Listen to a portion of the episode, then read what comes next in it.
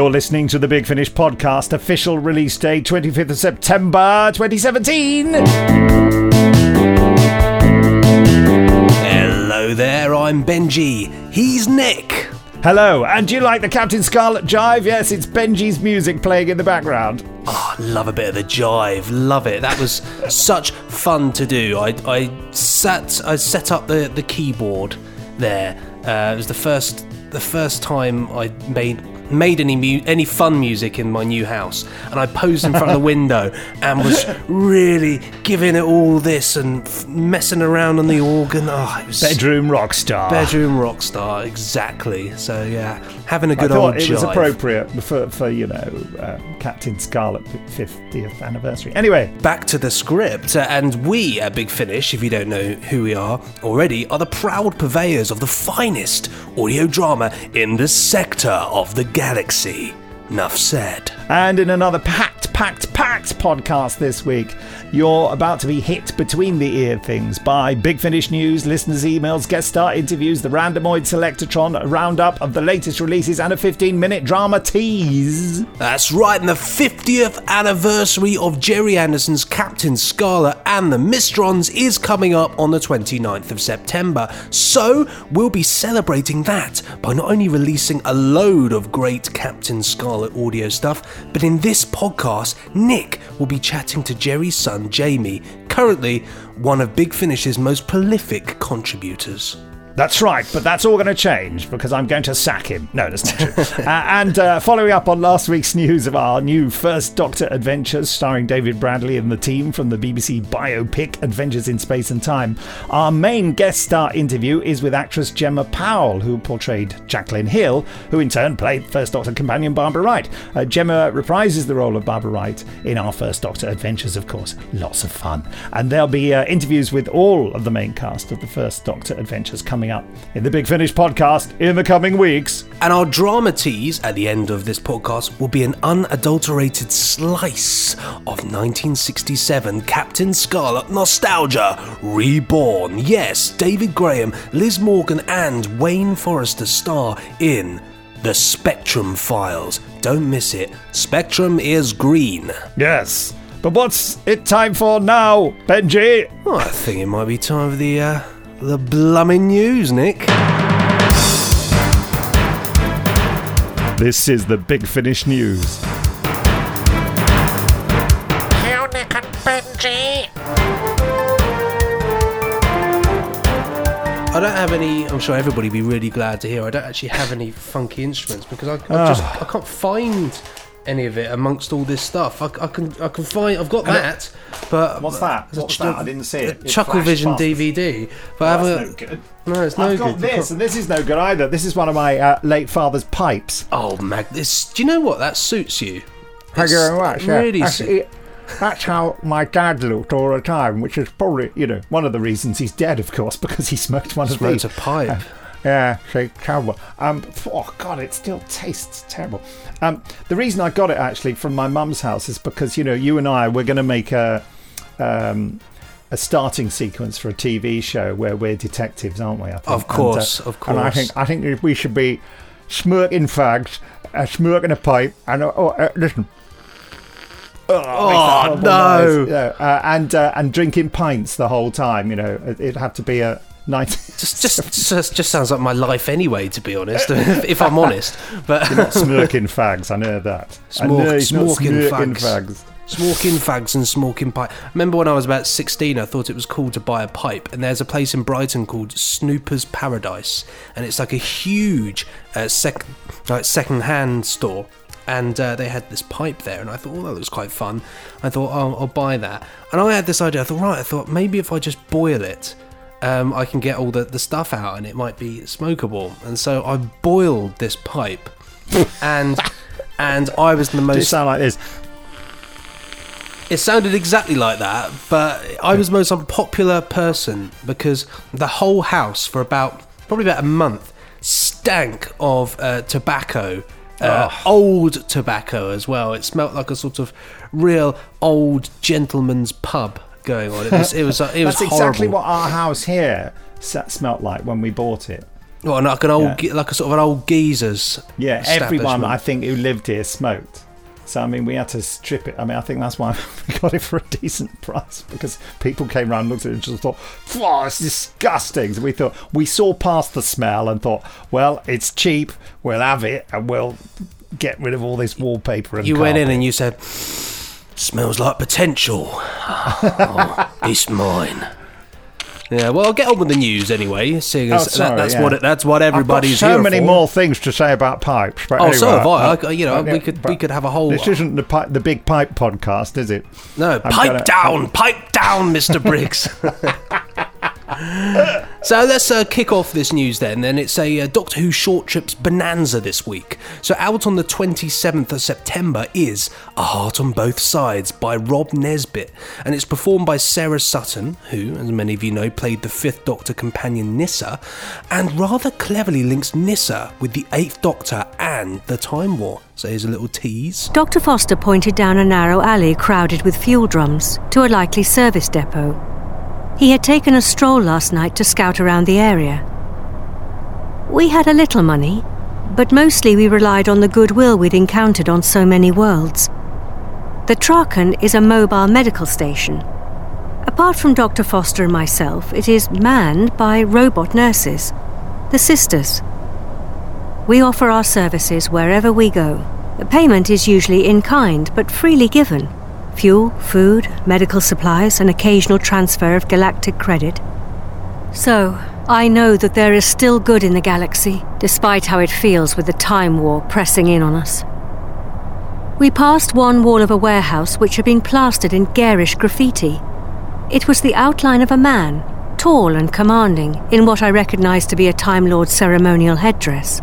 On his chest had been daubed two heart symbols, and each was slashed through with a blood-red cross. Doctor Foster pointed it out to me. "There's no love lost on the Time Lords here, Controller Nyssa," he said. We walked on down the narrow alley to the fuel depot. That's when it exploded. Big Finish. We love stories.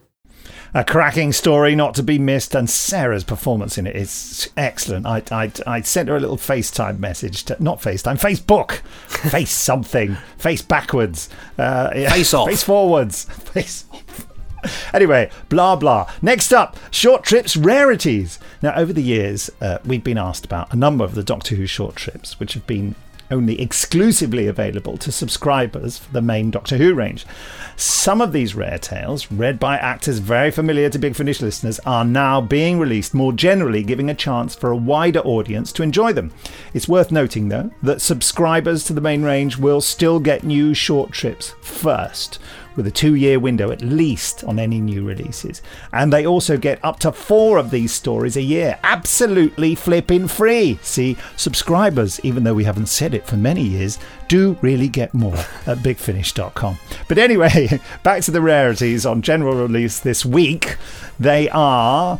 and you'll have to keep an eye on the Big Finish website to find out when they're made available. Uh, the Eighth Doctor and Lucy feature in The Young Lions by Alice Cavender. Uh, the Seventh Doctor features in Twilight's End by Cavan Scott and Mark Wright. Uh, the Sixth Doctor and Mel feature in Intuition by Rob Nesbitt. Uh, the Fourth Doctor features in Waiting for Gaddo, what, by John Watt, Dorney, what.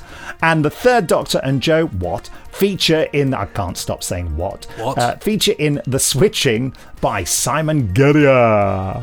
Uh, these stories are read by some of Big Finish's favourite regulars, Beth Chalmers, Stephen Critchlow, Duncan Wisby and Hugh Ross. Here's a little taste of these rarities. I've, I've downloaded them all and I've done a bit of a mashup for you. Here you go. After a moment of dizzying blackness, the Doctor opened his eyes.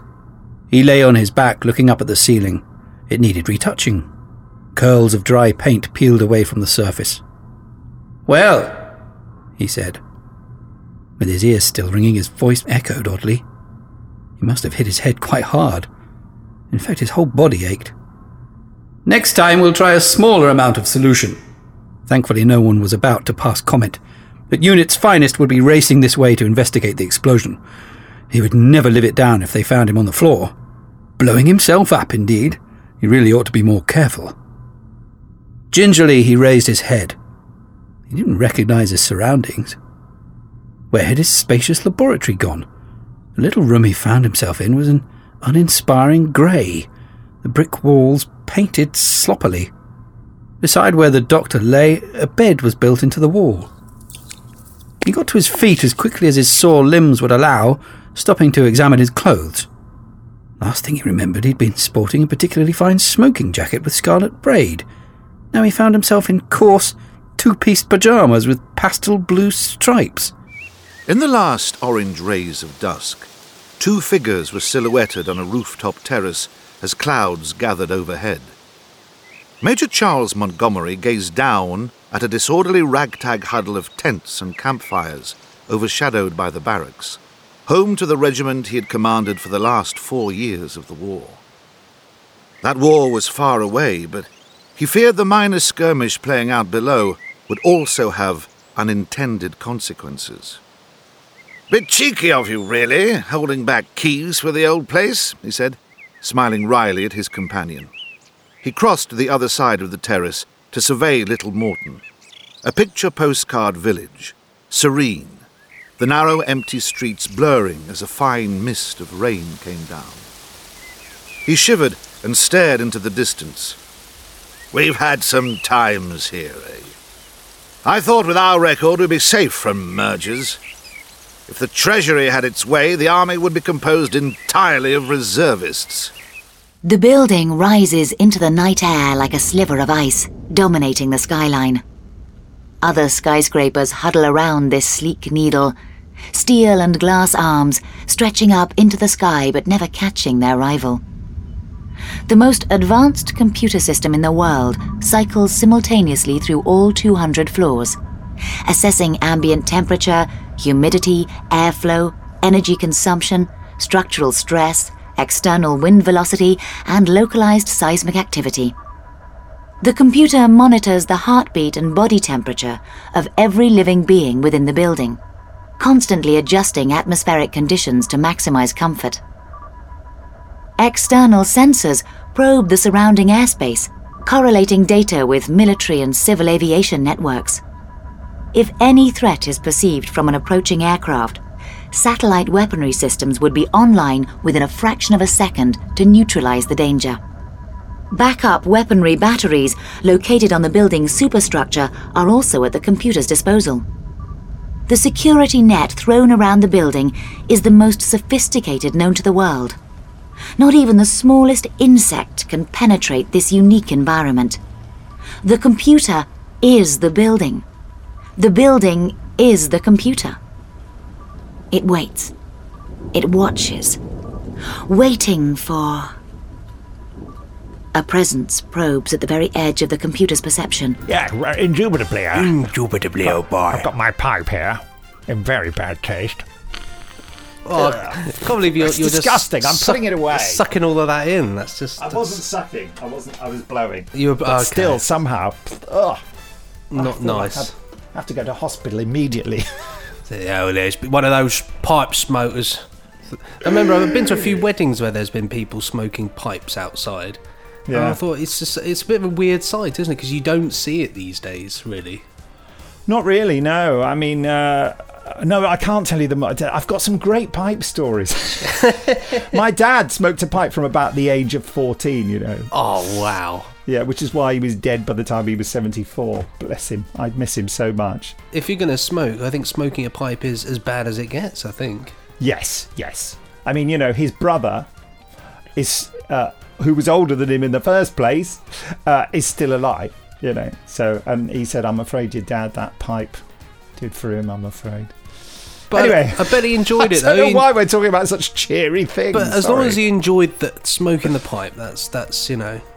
If he hated it, that would be even worse. Can you imagine that? Oh, that's it, yeah. Oh, I hate this pipe. I don't know what I mean. I'm he stops. Doing. He stopped smoking at the age of fifty-five. It stopped smoking at the age I am now, actually. So there yeah. we go. So, but that wasn't good enough, I'm afraid. Not since he'd been smoking since he was fourteen. I remember my, my great nan. She gave up smoking at the age of I think eighty-two because she thought it'd be good for her health. Oh, which is too late.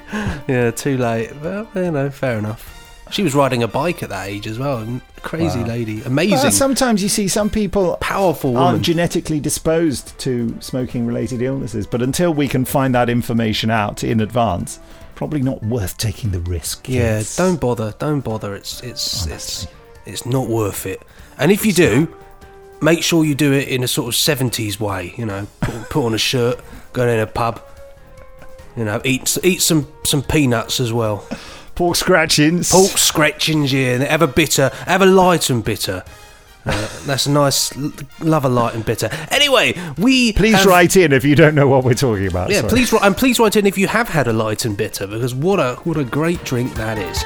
So going back into the news then, to celebrate the release of those short trip rarities, there'll be a number of short trips special offers. So keep an mm. eagle eye out on the Big Finish website this week for some rather attractive download prices. Mm. So Very attractive. Narrated by Matthew Waterhouse and written by Joe Lidster, A Full Life gives Adric an alternative future to his fate from the T V episode Earthshock, which we're not going to give anything away if you've not seen it, but it's a cracker. Proper landmark Doctor Who, that. Uh, and it, this particular uh, short trip, uh, A Full Life, was voted ten out of ten by Sci-Fi Bulletin and voted third best release by Big Finish in twenty sixteen. It is an wow. absolute, undisputed corker. And believe you me, I, I can tell you that for a fact, because I think it is too. Uh, here's a taster. I didn't want to be one of the elite. I wanted to be like Varsh. And so, one day, I snuck out. The cylinder was running out and the marshmen were coming. He told me to go. I got another cylinder and I went running back and... but. It had him. The marshman had him, and the door was closing, and I had his hand. I was holding his hand, but I couldn't save him. Varsh died. My brother.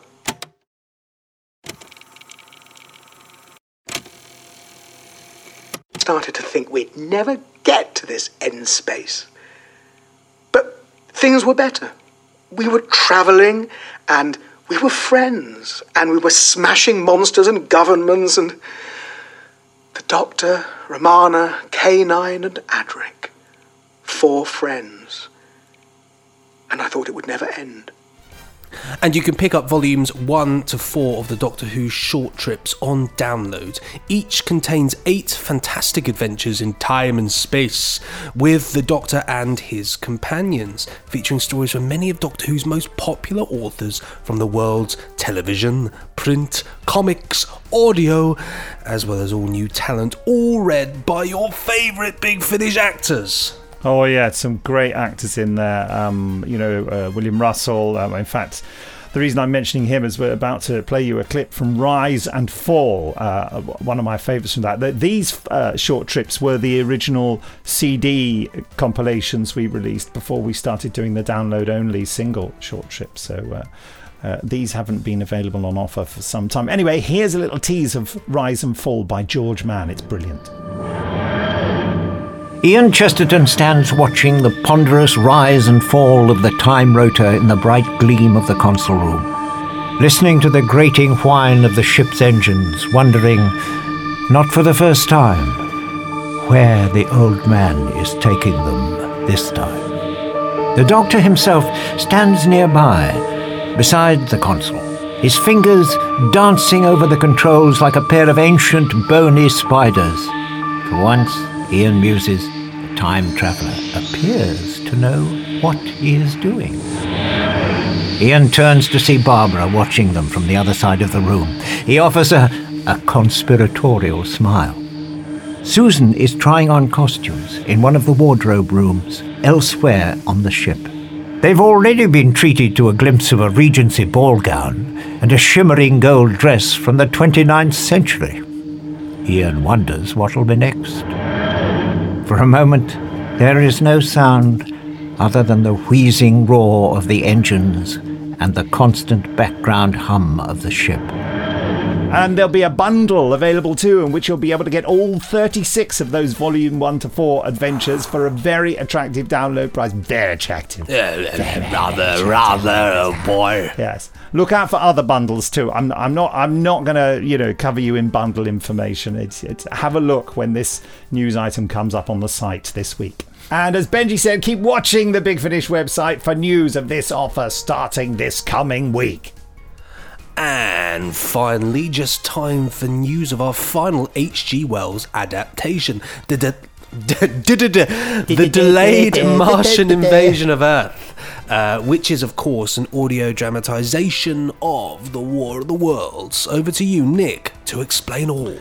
I feel like I'm in the on the naughty step here. Yes, obviously, it's all my fault. I'm the writer and director of The Martian Invasion of Earth, the adaptation of The War of the Worlds, so the buck up stops here.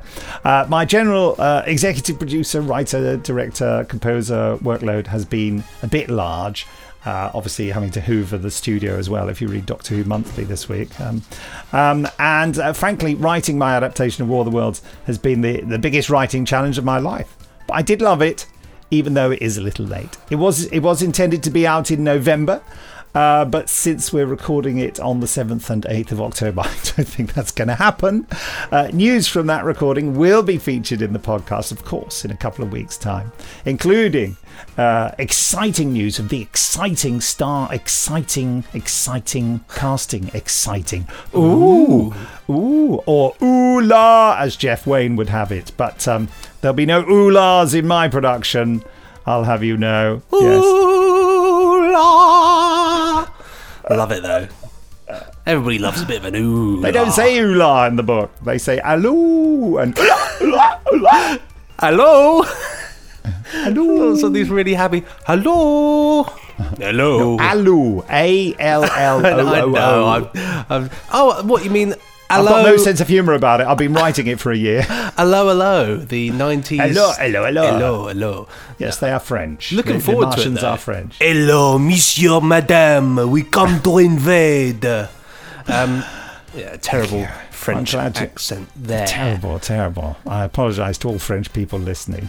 Indeed, but you know, lots to look forward to here at Big Finish. There's a huge that that that news report was a huge sort of chunk of wonderful, starting with short trips and ending in Martians non-stop, so lots to look forward to. But that is the end of the news this week. That's right, you saw the beginning, you travelled through the middle, and you have now reached the end. So the news is going to terminate here this week, uh, and you can resume travelling on it next week.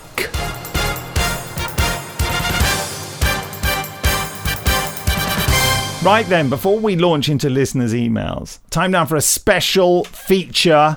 Yes. I don't know why I'm sounding so aggressive about it. Special uh, feature. Special. It's special. Listen. Uh, back up.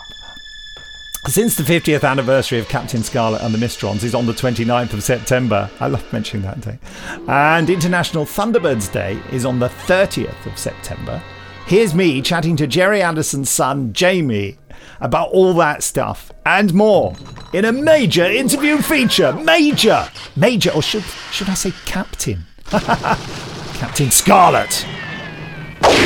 Dum dum dum dum dum dum dum.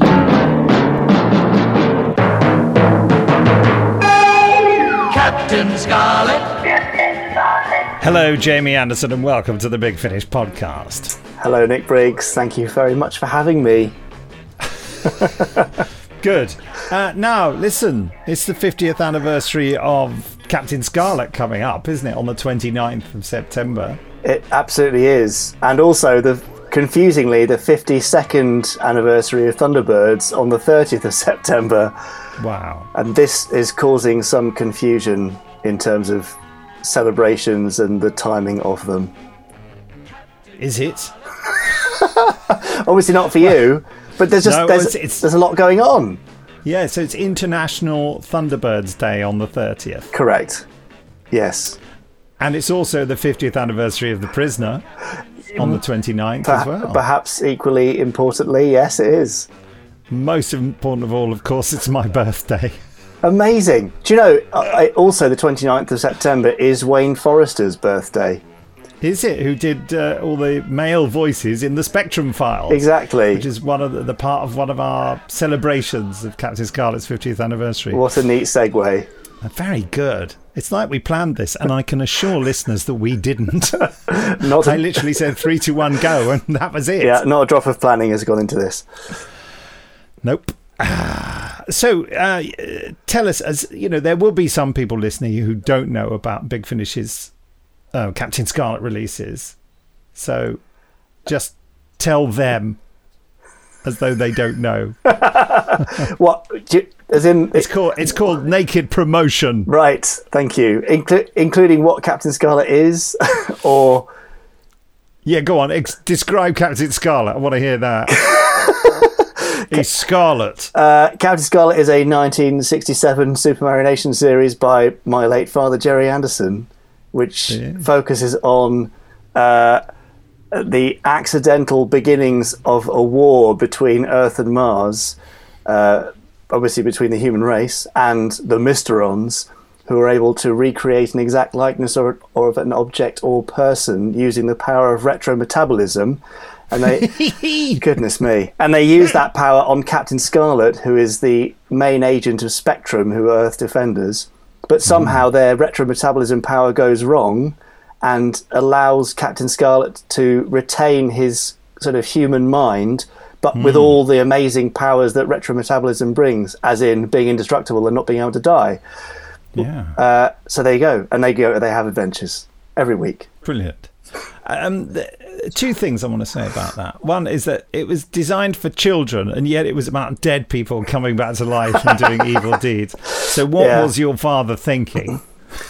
Uh, it, well, he was trying to make things more grown up, wasn't he? He wanted he, he didn't yeah. want to work with puppets. He wanted to work with live actors and do serious drama and big films, and therefore killing puppets and leaving them bloodied, uh, uh, having being bludgeoned to death or in terrible car accidents, or even having them just under the water of a gently flowing stream, having just drowned. Yeah. Uh, that was a perfect fit for making Super Mario Nation more grown up, but that's why people remember it so fondly a lot of the time, is yeah. that they like it because it felt more grown up and scary. Isn't there a suicide bomber in the first episode? Uh, yes, yes. Poor, poor Captain Brown. Uh, yeah. Are you feeling all right? He, get, he gets contained in a... Yeah, he starts smoking and then explodes. It, yes. And he gets contained in a cylinder or something, doesn't he? The world president uh, is pulled back through a wall into a concrete bunker or something as the maximum security building has its security breached and is blown to smithereens in an amazing Derek Meddings effect shot. Yeah, oh, yeah. yeah. Lots of explosions cool. in Jerry Anderson productions. And the other thing I, I want to focus in on that I've never asked anyone, and since you're the son of Jerry Anderson, it's the clip. I, I'd never asked your dad. I met your dad twice and I didn't ask him this. When you say somehow it has an effect on Captain Scarlet and blah, blah, blah. Yeah, what is the somehow? Why why did that happen to Captain Scarlet and it doesn't happen to anyone else, that they retain their humanity and become indestructible? What What's so special about Captain Scarlet, apart from the fact that he sounded like Cary Grant? Well, you've asked the impossible question. Uh, because otherwise there wouldn't be a story. There would be no right. series. Oh, okay. They'd, right. they'd kill Captain Scarlet after he was, he, he was Mysteronized, and that would be the end of it, and it would just be the pilot episode. Yeah, uh, fair enough. That, well, fair enough. There's, there's a few... I feel bad. I mean, I feel like I shouldn't point out also that there are probably more deadly situations going on in the world than Thunderbirds could cope with. Yes. They'd be having a hard time at the moment, wouldn't they? Yeah, yeah it, it, it's... Uh, rather serious, uh, all the stuff that happens in Scarlet, which yeah, um, yeah makes it, which is makes it feel more grown up, but it also uh, exposes it to a few issues. You know, Scarlet has been retro- retrometabolized and is indestructible, and yet other Mysteron agents seem to not be indestructible. Yeah. Uh, it's a strange quirk of what happened to him. Well, I, I've never heard so many uh, variants of the word retrometabolism used in what is so far quite a short conversation. So I'm, I'm quids in. I'm really happy. Happy to oblige, Nick. Yes. So anyway, so we've described and, and I would say slightly deconstructed Captain Scarlet. Whoops. Maybe unfairly. Unfairly. Sorry, Captain Only Scarlet. Only with love, though. Yeah, I love it. I do love it. I think it's remarkable, actually. I love to watch it. Um, describe for us, not for me, I know, you know, what Big Finish is doing with the help of you well, for the fiftieth anniversary. Big Finish is doing four things, three of which are, uh, are what are we calling them? Um, enhanced audiobooks. Yeah. I mean, they're as near as damn it to full cast, aren't they, with our yeah. very talented duo and our narrator. Uh, but they are... Su- super au- audio-bookation. Yeah, yeah, super audio-bocations of, of three nineteen sixty-seven T V tie-in novels by John Thaden, who did lots of those things for Thunderbirds and Stingray and others. Yeah. Um, and we brought them to life with Wayne Forrester doing all the male parts, uh, Liz Morgan doing all the female voices, and David Graham doing the narration. Yes, Melody. Very good. I'm sure. He, I'm sure he'd be good in inverted commas. Flattered by that. Uh, uh, I'm, but, I'm banking on him not listening. I'm sure he won't. He's not a podcast kind of a guy. Uh, uh, lovely retro Barry Gray style music from Benji Clifford, and oh, lots brilliant. of original sound effects from the original library and sample from the show itself. So uh, we've had a few people doing early listens and saying it's they're like lost Captain Scarlet adventures. Um, which is exactly what we were going for. So that's yeah. very pleasing indeed. So that covers three of the releases, Spectrum Files one to three, and then the fourth one is the fiftieth anniversary box set, which is uh, thirteen original audio stories, so five audio stories that were released as mini-albums in sixty-seven, and eight of the T V stories with linking, uh, linking narration by Ed Bishop, but playing Captain Blue as he originally played in the T V series. So thirteen audio stories and then an hour-long documentary with newly recorded bits and pieces and some very special archive interviews that have never been heard before with Dad, with Derek Meddings, and a few others, stuff that's not been released before and is now kindly released, care of uh, Simon Archer, uh, who was Dad's biographer, care of his estate. Lovely. Um, are you in the documentary? Uh, only briefly doing patches of narration to tie it together because I've got nothing nothing of value t- to add that hasn't been said by the people who are actually involved or uh, yes. who are sort of super fans. Do you just sort of come in now and again and say, I wasn't born when this happened? That's pretty much, uh, yeah, just that on repeat. It's just it's, it's normally for a bit of context, so you don't just think, who's this voice now? Yeah. When did you when did you first encounter Captain Scarlet? How old were you? Um, probably three, I think, when there were lots of V H S bits and pieces around. Uh, but I was too busy watching Terrorhawks to watch too much Scarlet, sorry to say. Wasn't your dad keen for you to watch it and, and like it? Not really. He never tried to indoctrinate me, believe it or not. Really? No. Well, not like me and Ben with Doctor Who. No, well, that's that's parenting done proper, isn't it? Indoctrinating your kids with Doctor Who. Uh, I did that myself. No, I, I, I don't think he ever he ever really wanted me to become overly interested in it, but I did anyway. Ah, well, you're, you're bound to be, really. Yeah, because it's such a such a fab thing, and I that's a little reference to Thunderbirds. F A B. Thanks, yes. for, thanks for that. S I G, Nick. Oh, yeah, very good. That Spectrum is green. I don't know whether you... Okay. Um, have you got a favourite one of the episodes that's on the uh, Captain Scarlet box set, by the way? Uh, on on the special edition box set? Yeah, yeah. Uh, Big Ben Strikes Again, which will for- really? forever be a favourite, just because it was such a cool conceit, I guess, of the, you know... Well, I don't want to give it away, if you haven't heard oh. it before. Uh, it would be a shame to, but, yeah... It, and that's one of the ones that was conceived to be released on a record. No, that, no, that's uh, that's from a T V. That's one of the T V stories. T V. Oh, right. Yeah, uh, it, from the from the mini album ones, probably Captain Scarlet versus Captain Black, which is the fifth one. But it, that's partly because in the original pressing it had a speed fault, so gradually through the uh, the playing it wound down in pitch uh, until the end, where the voices were barely recognisable. So I worked with Benji really hard to bring the the pitches up to the correct point and correct the speed, and it, it just it just sounds so cool now. Having heard it so many times, uh, I've sort of gone through the wall of ending up hating it and loving it again.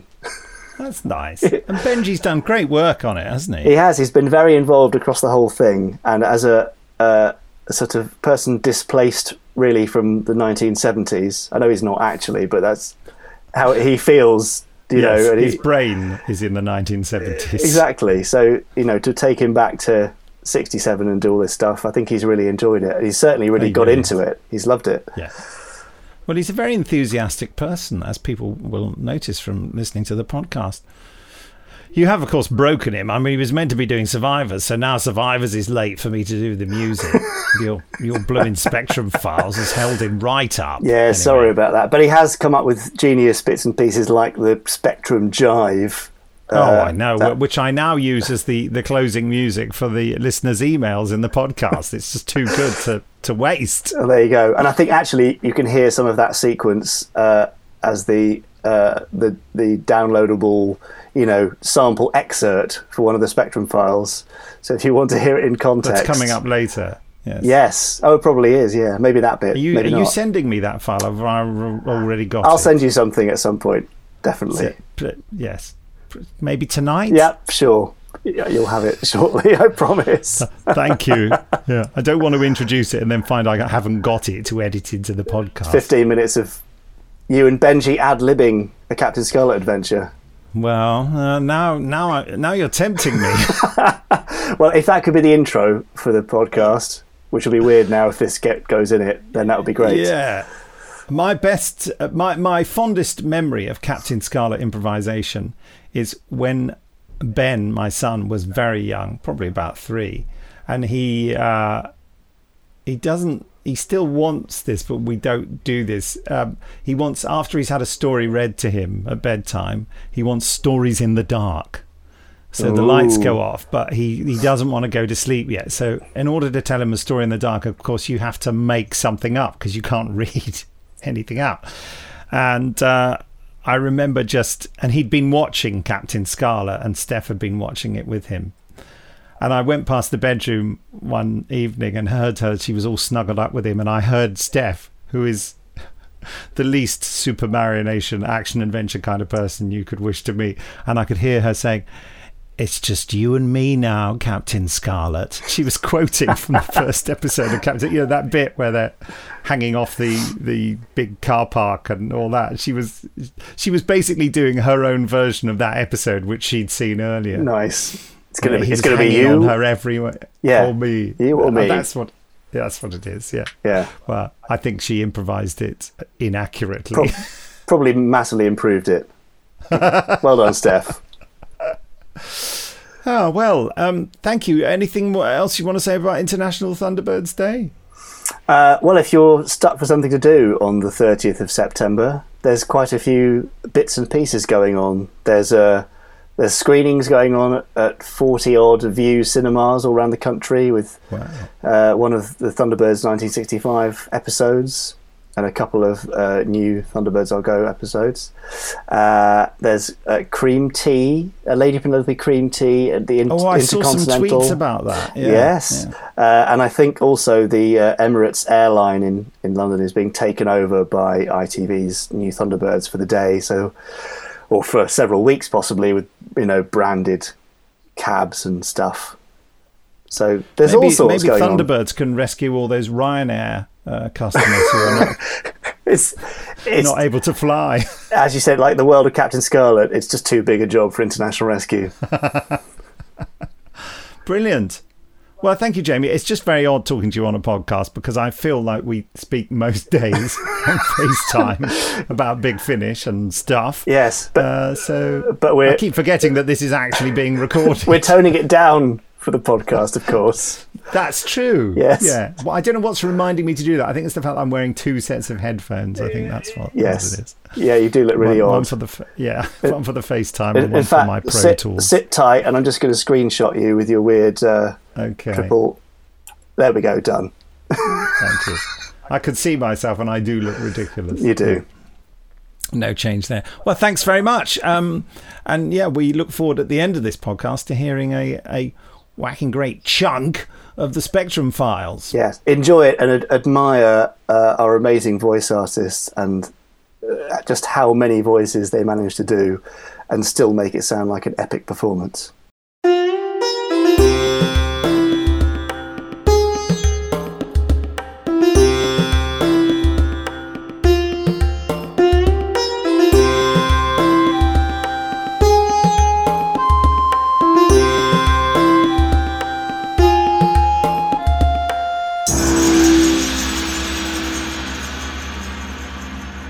And there you have it. Time now for listeners' emails.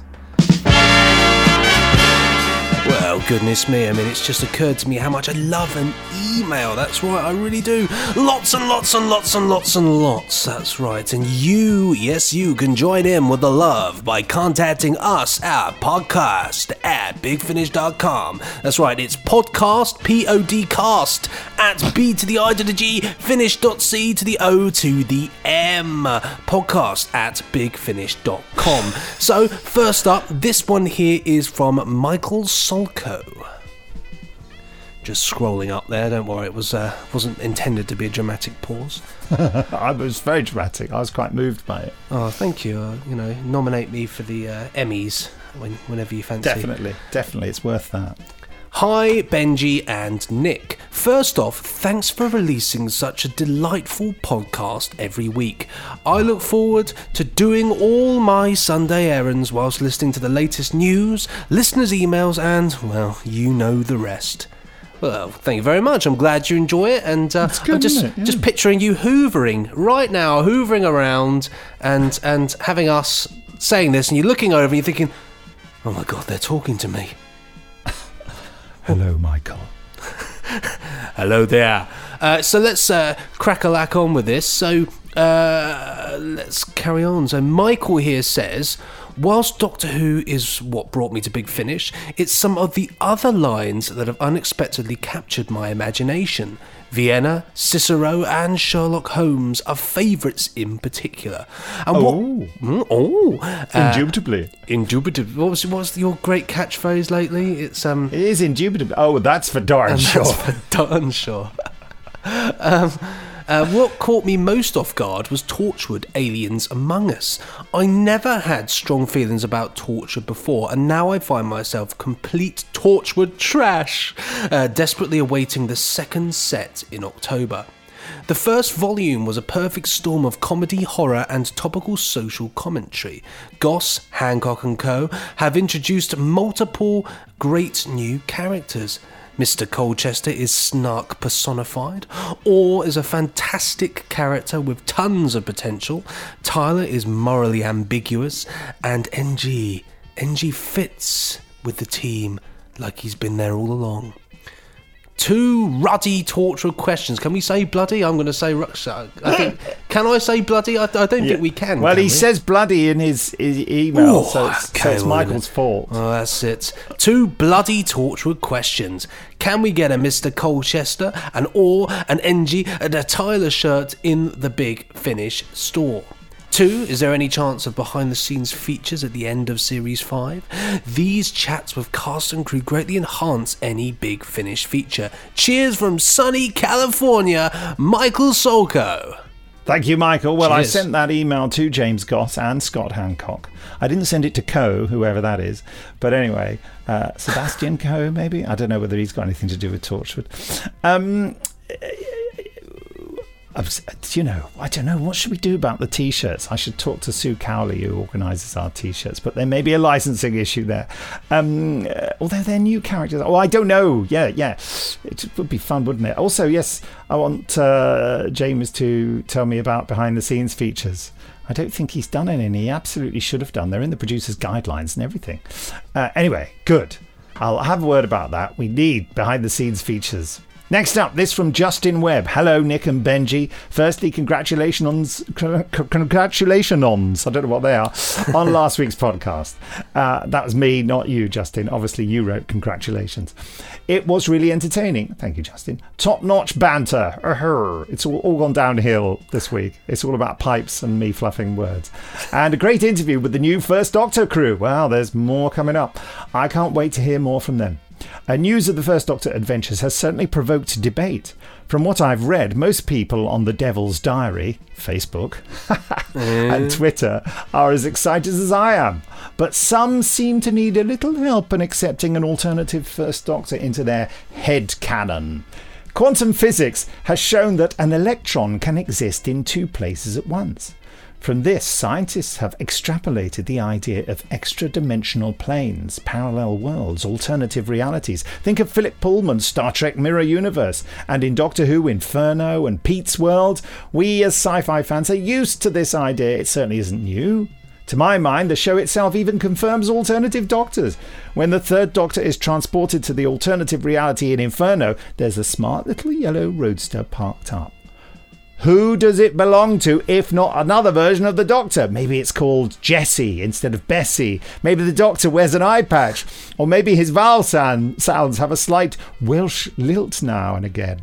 But is he the Doctor? Of course he is. I see what he's saying here. Very good. Uh, there are endless parallel universes. Sometimes he sounds like Geoffrey Baildon or David Warner and soon David Bradley. What about the Morbius Doctors? Different parallel Doctors leeching through the walls of reality, perhaps? And by the way, why do some of the Doctors sound older than they used to? Time tonsils? A well-known affliction suffered by time travellers. My point is that you can make anything work in your head canon. Doctor Who is the most imaginative sandbox ever. If you're struggling with an idea in Doctor Who, just imagine. Our favourite show is called Doctor Who. Big Finish are putting that mystery at the heart of the story again, and I love them for that. Fond regards, Justin Webb. P S. Please, Nick, give us Sherlock Holmes fans some news. We are feeling a little neglected, sent from my iPad. Well, Justin, I thought that was beautifully It was argued. Really nice email, that. Really, really yeah, nice. Yeah, I'm sure, you know, some people might not agree with it, but I think what you've said is lovely. I don't need to think of them as being in an alternative universe. To me, it's all just stories, and I love stories. Um, Sherlock Holmes, yes, yes, yes. I've just recorded this last week, um, the first episode of our next Sherlock Holmes box set.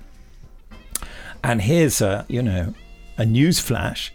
That first episode will be made available as a download only at Christmas. It's a Christmas episode. It will also be available in the box set, and all the ordering parameters will suit you buying them. And they, the other uh, episodes in the box set, released probably in March twenty eighteen, will be a three-part story. Hmm. But more on that story later. Thank you. Now that really is some scrumdiddlyumptious news right there. Already looking forward to Christmas. Uh, what do I, I'm always looking forward to Christmas. Actually, no, but that's especially a, now. That's a complete lie. Christmas is awful. It's it's just nothing but stress, uh, spending lots of money, and usually burning the turkey. But we do get some Sherlock Holmes. So that's I'm going on holiday.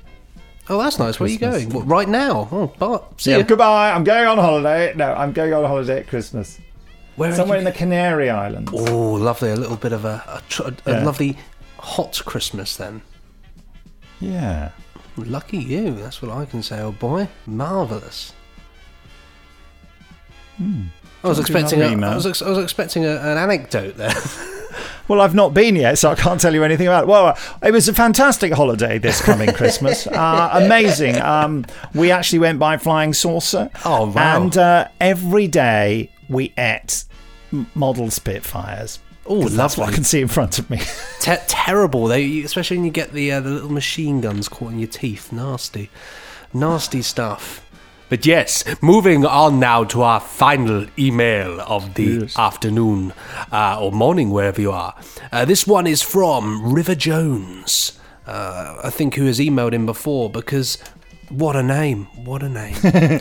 Uh, so, dear Nick and Benji, as I am not really a fan of lots of narration, it has taken some time to take the plunge into the early adventures.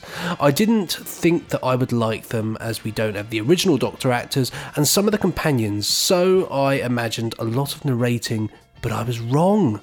With companions portraying the Doctor rather than just narrating, and the recast of the missing companions, these now equal the best B F dramatisations. I really enjoy them, and I think that Peter Purvis's excellent interpretation of Hartnell is a particular highlight.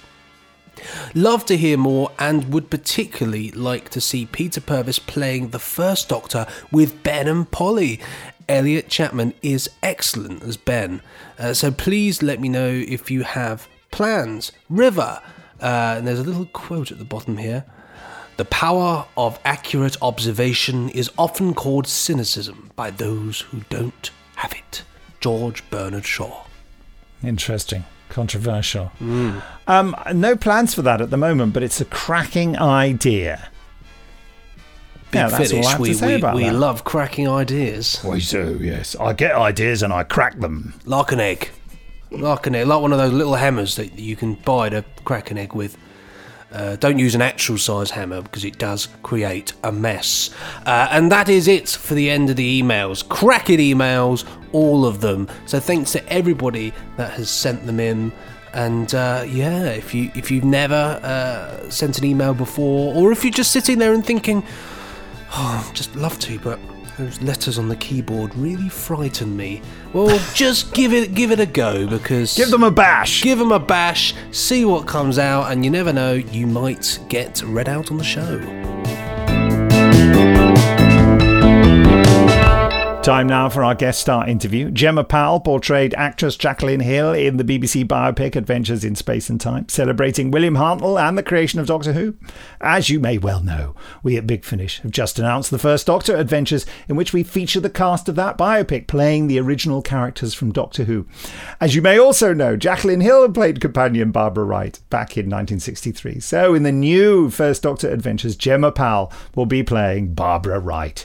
During the studio sessions, Jemma and I found time for a podcast interview. She was quite nervous and suspicious. Hello, Jemma Powell, and welcome to the Big Finish podcast. Hello. I, li- I like a nervous laugh at the beginning. And that's the end of the interview. Um, so, Jemma, this, uh, uh, I always ask this question. It's largely pointless, especially in this context. When did you first meet me? I first met you about four years ago, um, doing very strange voices. But you don't remember, do you? But I do. I'm. It, it's all coming back to me now. Just you look very different. That's true. I felt like maybe in a previous life I'd met you or something. You know, when you just have that thing, you're like, I know that person, but I've never... I had a wig on. I'm not very good at, like, Googling people, you know, just meet them and then... I'm like, I'm in the here and now. I'm not very good at that, like, oh, what's that person done before? Or, yeah. It's not really my style. And then it just makes me really nervous, you know? Yeah. I should show you a photograph of me in that wig. I did take yeah, one. I'd love yeah, I'd love to yeah. see it. I loved it. Very, it's hilarious. Anyway, so yes, it was during Adventures in Space in, and Yes, Time. Exactly, Space and Time. And you have I always rather, say time and space, but it's Space and Time. It is, isn't yeah. it? Of course, I'd know that, being a Doctor Who fan. That's and I was they, wearing a wig as well. You were? Yeah. Spectacular. Yeah. Comfortable? Fine, actually. The front bit was my my actual hair, and the back bit was a, a wig. So they sort of cut my hair quite short and oh. dyed it, because I'm blonde. They dyed it dark. And, um, yeah, the back bit was a wig, a sort of stick-on wig. You know, wigs are stick-on, but... Yeah, yeah I, I know. I've mm, yes. Um, so, what's tingling your molecules, as we like to say, about Big Finish at the moment? Well, it's just very exciting to...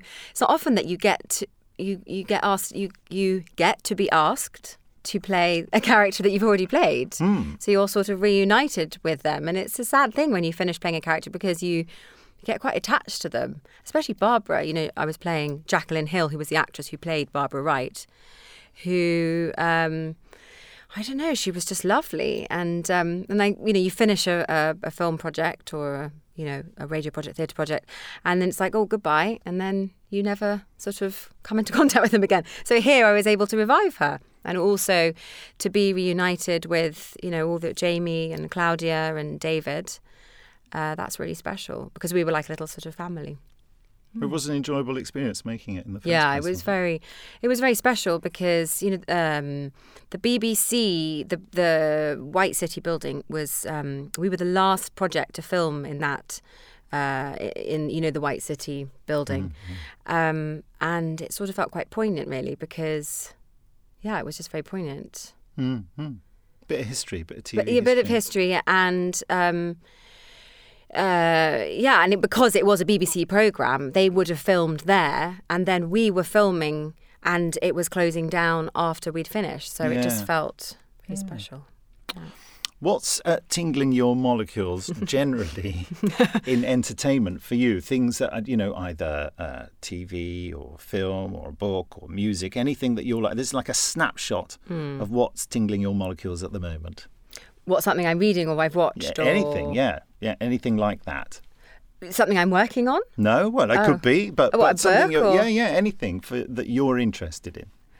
Well, I seem just... very suspicious about this question. I don't know if I'm going to answer it right. There's I, no I, correct answer. I just finished a book last night called Anything Is Possible. It's not a self-help book. It does sound like one. It's not a self-help book. Um, and the first book was called My Name Is Lucy Barton, and it was just brilliant. You know when you finish a book and you... It was about a group of... It was about this... Anyway, it's very complicated. Lots of different characters all coming together. Very... You, you sort of read the book and you're like, oh, there's that person, that person, all different time periods and... Oh. Just really incredible. What yeah. sort of genre was it, would you describe? Modern day, yeah. but sort of going back and forth. Mm. Yeah. A bit like Doctor Who, really. So you would recommend that to people? I would recommend you? that, yeah. Is it recently Yeah, written? it's a, yeah, yeah. What's it called again? It's called Anything Is Possible. Anything? How could I yeah. have forgotten that? And I promise you it's not a self-help book. And I'm trying to remember the name of the author. I can't remember. But I'm sure they're going to make it into a film. It's very filmic. Mm. Yeah. And yeah. do you have... a guilty entertainment secret? What I mean by that is like a film or book or something that you kind of like but you feel slightly ashamed of yourself for liking. You know, like, like, like I, get, I always give this example that mm. mine is a, basically, it's, as Billy Piper put it to me, a silly teenage girls movie called Chalet Girl. That whenever oh, it's I've on, seen that. I, I watch it and I quite oh. enjoy it. What, like my first crush was Elvis Presley?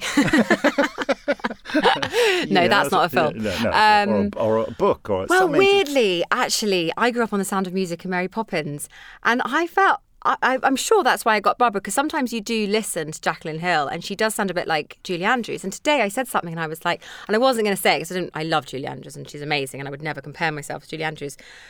But I felt like I was Julie Andrews, like speaking in The Sound of Music. And Jack, he thinks my acting's terribly hammy. And he's like, you just watched too much Julie Andrews when you were younger. You act like her. It's like, oh, really? Oh, thank you.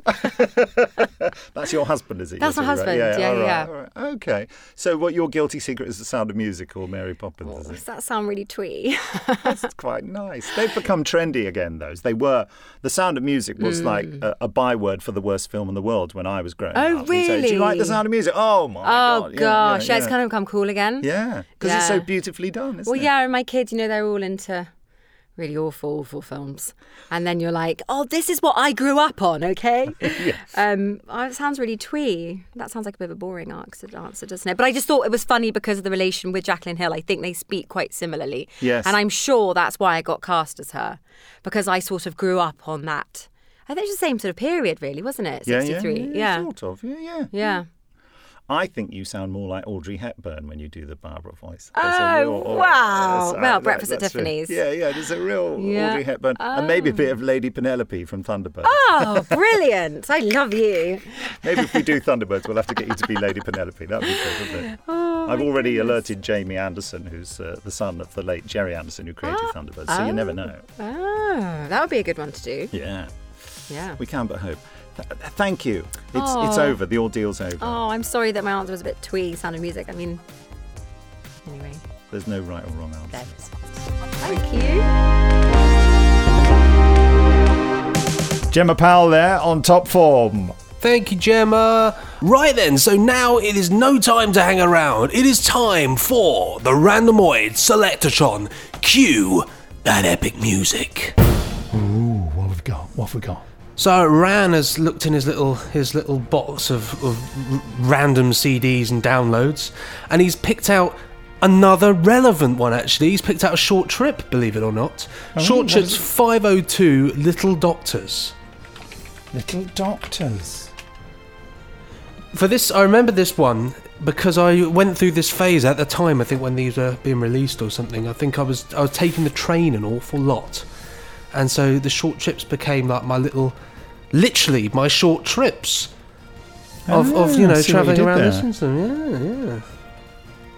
Well, yes, this is uh, by Philip Lawrence, uh, produced by Michael Stevens, who now uh, works does the B B C audio stuff for um, uh, uh, Penguin Random House, and he used to work for Audio Go, uh, but then Audio Go went bust, so we gave him a job for a while. Anyway, uh, so this is actually read by Fraser Hines as well. Here's a clip. Big Finish presents Doctor Who Short Trips, Little Doctors. All across Limpos, the converters had sprung to life, manufacturing little doctors in the streets, in homes, everywhere, and instantly they set about their destructive work. Some went racing up to the agri-blocks, ripping up crops and plants. Many prized off maintenance hatches and tugged at the cables within. Yeah, there you go. I don't know anything about this one, but I must say the ch- Short Trips range is going from strength to strength to strength, as witnessed by our news item earlier in the podcast. So I do recommend you have a little listen to them. As you say, Benji, you know, it's quite... How many of them did you listen to on all your trips? I can't remember, because I can't remember how many trips I, I went on. But I mean, I just was work. Oh. I was working through, because there's there's just sort of... They're nice because you can switch into them. And and they're, they're kind of non-committal. Because like, yeah. some, sometimes if you... I, like, I'm I'm so guilty of doing this as well. Like, I'll listen to, like, one or two episodes of something, and then I'll end up, like, something will happen, and I'll... Or like, you know, like when, like if you're travelling somewhere and you listen to like half it, and then on the way back you're sort of stuck talking to somebody you know, or something happens, and then you, you just kind of don't get that time. So what's nice about the short trips is it's kind of one bite-sized chunk of Doctor Who that you can really kind of digest. And the other nice thing about them, without being a salesman here, is they're actually at really good prices, and like you, mm. they're they're really easy to just to pick up and, and grab and, and, and run with. So. Yeah, absolutely. Love the short trip. I've just got stuff. This image of you picking up a short trip and running with it. Come back, Benji. No, I've got a short trip. I'm running. It's mine. It's it's it's, it's mine. He hasn't paid again, has he? Right. Get the get the rifle. Just shoot me down. Shot for running with a short trip. That's just so tasteless. Um. Yeah, uh, also I think good for listening to on the go, not necessarily running, but, you know, in buses and trains and things, because um, it's just a single voice. So there's not so much detail in the soundscape, although there is some nice, there are some nice bits of music and sound design in there, but um, I think they're good for that too. Anyway, well, thank you very much, Ran. There you go. Yeah, Ran, you're a real, a real champion uh, of the sort of... picking out audio at random world. It's very, very, yeah. you know, very complicated. But it was relevant, wasn't it? It was. Well, it's, it's weird that, that. that Rand does that, and and I and I'm not even joking here. It is not a case of me clicking it until something relevant comes up. This is the first choice that that yeah. Rand came up That's with. That's the so principle.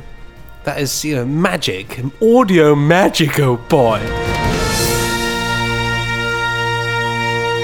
And so then, as the podcast explodes into a trillion particles of custard, only to dissolve upon the surface of the universe's largest apple and gooseberry crumble, there is just time for Nick to round up and recommend the latest Big Finish releases for your audio delectation. Mm. I thank you. Mmm, tasty. Mm. So, have a listen to these. Either download on C D, or why not try the Big Finish app? It's free and available for Apple and Android devices, don't you know? Right, so, The Time Machine by H G Wells, dramatised by Mark Platt, starring Ben Miles. You'll love it. Doctor Who, The Silurian Candidate, starring Sylvester McCoy and lots of Silurians. Also, Part one is available as a free download. Uh, Doctor Who, Time in Office, Leela, Time Lords Tegan, and the Fifth Doctor, Peter Davidson. Uh, Doctor Who, The Thief Who Stole Time. He's going to kill me if he ever listens to one of these podcasts, Peter. Um, uh, the corking finale of the current series of Fourth Doctor Adventures. Ah, yes, with Tom Baker as the Doctor, of course. He's probably going to kill me too if he hears a podcast. Doctor Who, The Early Adventures. Everyone's going to kill me. The Night Witches. The Night Witches are going to kill me. Starring Annika Wills and Fraser Hines, who are going to kill me. In a Second Doctor Adventure. Glorious. Great. Great reviews too.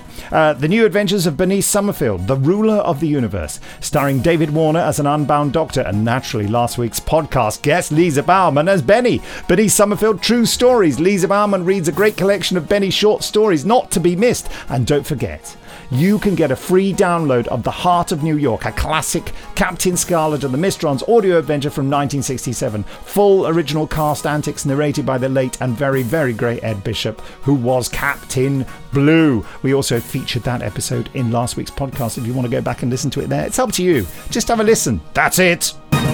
So, so, so much there. to listen to. And Nick, thanks for, as always, going through each and every one of them majestically. Majestically. He's going to kill me now too. Uh, but we're out of time. That was the buzzer.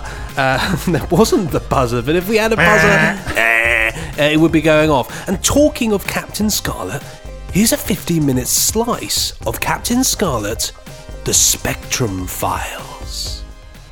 High above the storm clouds, Melody, following Destiny up, saw her plane slip sideways. Destiny? What's wrong? But there was no response.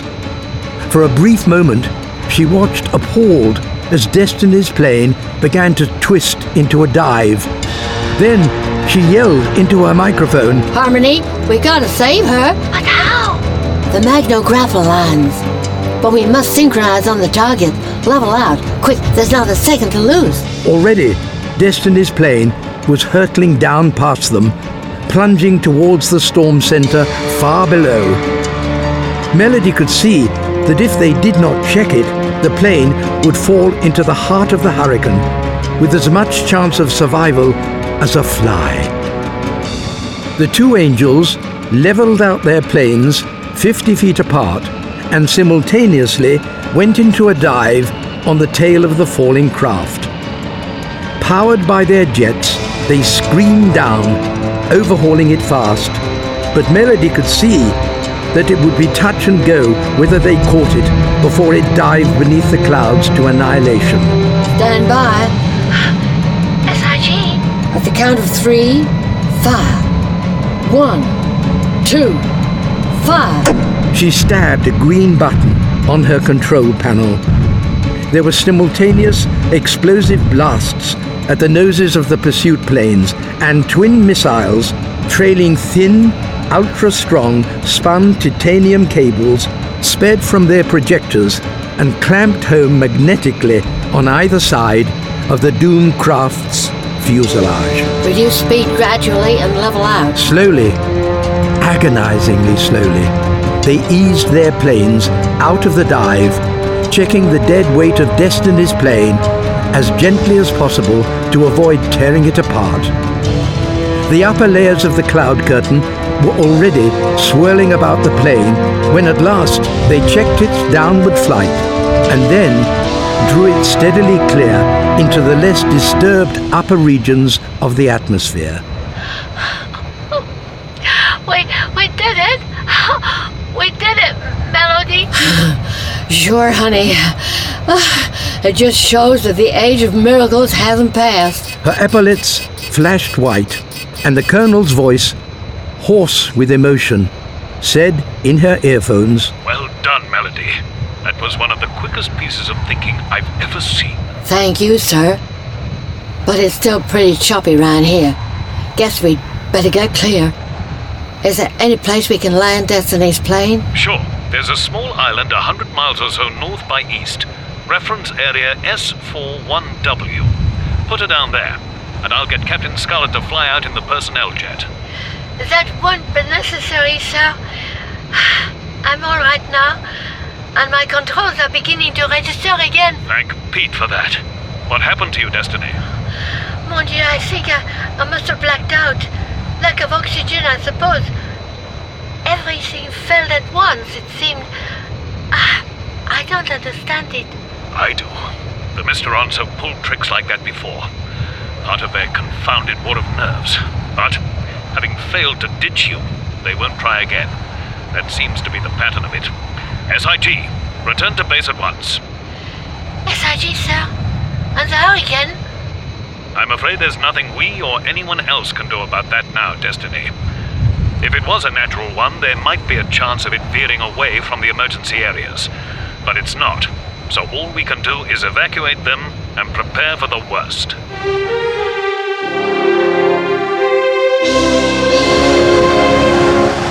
The Colonel was right. An hour later, the hurricane, having devastated the Bahamas, leaving rich men's playgrounds in shreds and tatters, and sinking hundreds of small craft, howled across the Florida coastline, flattening Miami and a score of other towns before screaming out into the Gulf of Mexico, where it dispersed with miraculous suddenness. As suddenly as that cloud over London. Fortunately, the authorities acted on my warning and ordered complete evacuation of the area, so there was little loss of life compared with the London catastrophe. Although, of course, the material damage was considerably greater. It's obvious the Mysterons have the power to switch these catastrophes on and off at will, sir. Yes, and direct them at any chosen target. I'm sure their macabre sense of humor directed that hurricane at Miami because they knew Dietz and his colleagues were in conference there. As it turned out, the hotel where they were meeting was raised flat, not a stone or stick left standing. Luckily, they got out in time. I bet the Mysterons are having a good chuckle over that, sir, if they can chuckle. Their agents can. Right now, our late-lamented colleague Captain Black is probably killing himself. I wish you meant that literally, sir.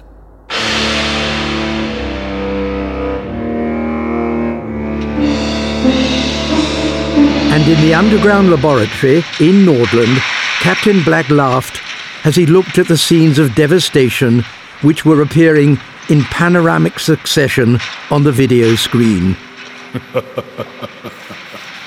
You did well, Professor, but you will do even better. No part of Earth must be spared. You understand? The Mysteronized scientist smiled evilly. I understand, my friend.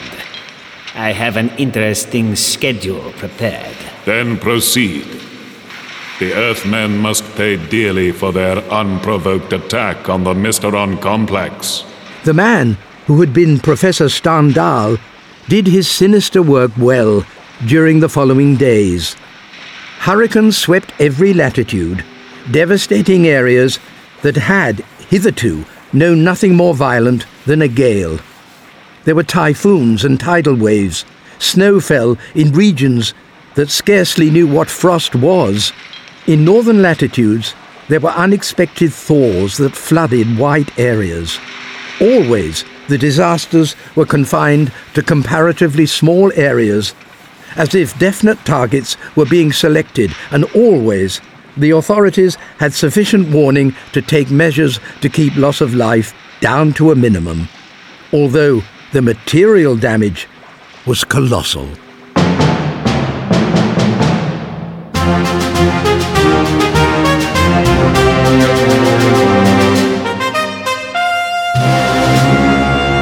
On Cloud Base, Colonel White addressed his personnel. They're stepping up their war of nerves, all right. No community knows when its turn will come, and the very fact that so few lives have been lost has a certain diabolical cunning about it. The Mysterons want the Earth people to suffer, not die, for the time being at any rate. The press and video commentators were screaming for action. What is Spectrum doing to combat the menace? Was a constantly recurring headline. The world president summoned Colonel White to Unity City and put the same question. The colonel was his usual blunt and honest self. Frankly, sir, I don't know what to do. If the Mysterons had made a personal threat against you, we could have taken appropriate action to try to ensure that they did not succeed. Even then, we could not be sure of doing so. We have failed as many times as we have succeeded. But the situation we are now faced with is totally different. We have no objective to counterstrike at. We have been waiting for the Mysterons to make a mistake, to give us a lead. A rather negative policy, I'm afraid, but you will appreciate my personnel can't tilt at windmills. I'm sure that is just what the Mysterons would want them to do. The President nodded wearily. He'd had little sleep for several nights. I appreciate that, Colonel White. I'm not blaming you personally, but at least we should let it appear that we are trying to do something. Might I suggest calling a conference of weather experts? They've already worn their brains out numb on this, sir, without coming up with a solution. Their three remaining satellites are useless to counter the weather disturbances. The Mysterons no doubt negating them in some way. I know all that, Colonel. But let us for once show the public something's happening, instead of letting them hear about it secondhand. In other words, a public conference of weather experts with full video and radio coverage. The colonel shrugged. As you wish, sir. And if I might make another suggestion? Yes, sir. See to it that Professor Stendhal is invited. I know Professor Dietz and his colleagues won't like it, but, well, the man may be a crank, as they say, but cranks sometimes have brilliant ideas. And by George, we need some now. I think you may have something there, sir. At any rate, it's worth trying. He's been curiously quiet since the Mysterons launched Operation Hurricane. Probably letting us stew in our own juice for scorning his ideas for weather control. Who knows? But his doll beam, or whatever he calls it, might be our salvation. I'll see to it, sir. With your permission, I'll arrange for the conference tomorrow in the World Council Chamber. Splendid. The President held out his hand. Thank you for coming, Colonel. I feel like a man fighting off a pack of wolves who is down to his last bullet. As Captain Scarlet piloted Colonel White back to Cloud Base in the Spectrum jet, he was deep in thought. That's not a bad idea of the President's, about calling in Professor Stendhal.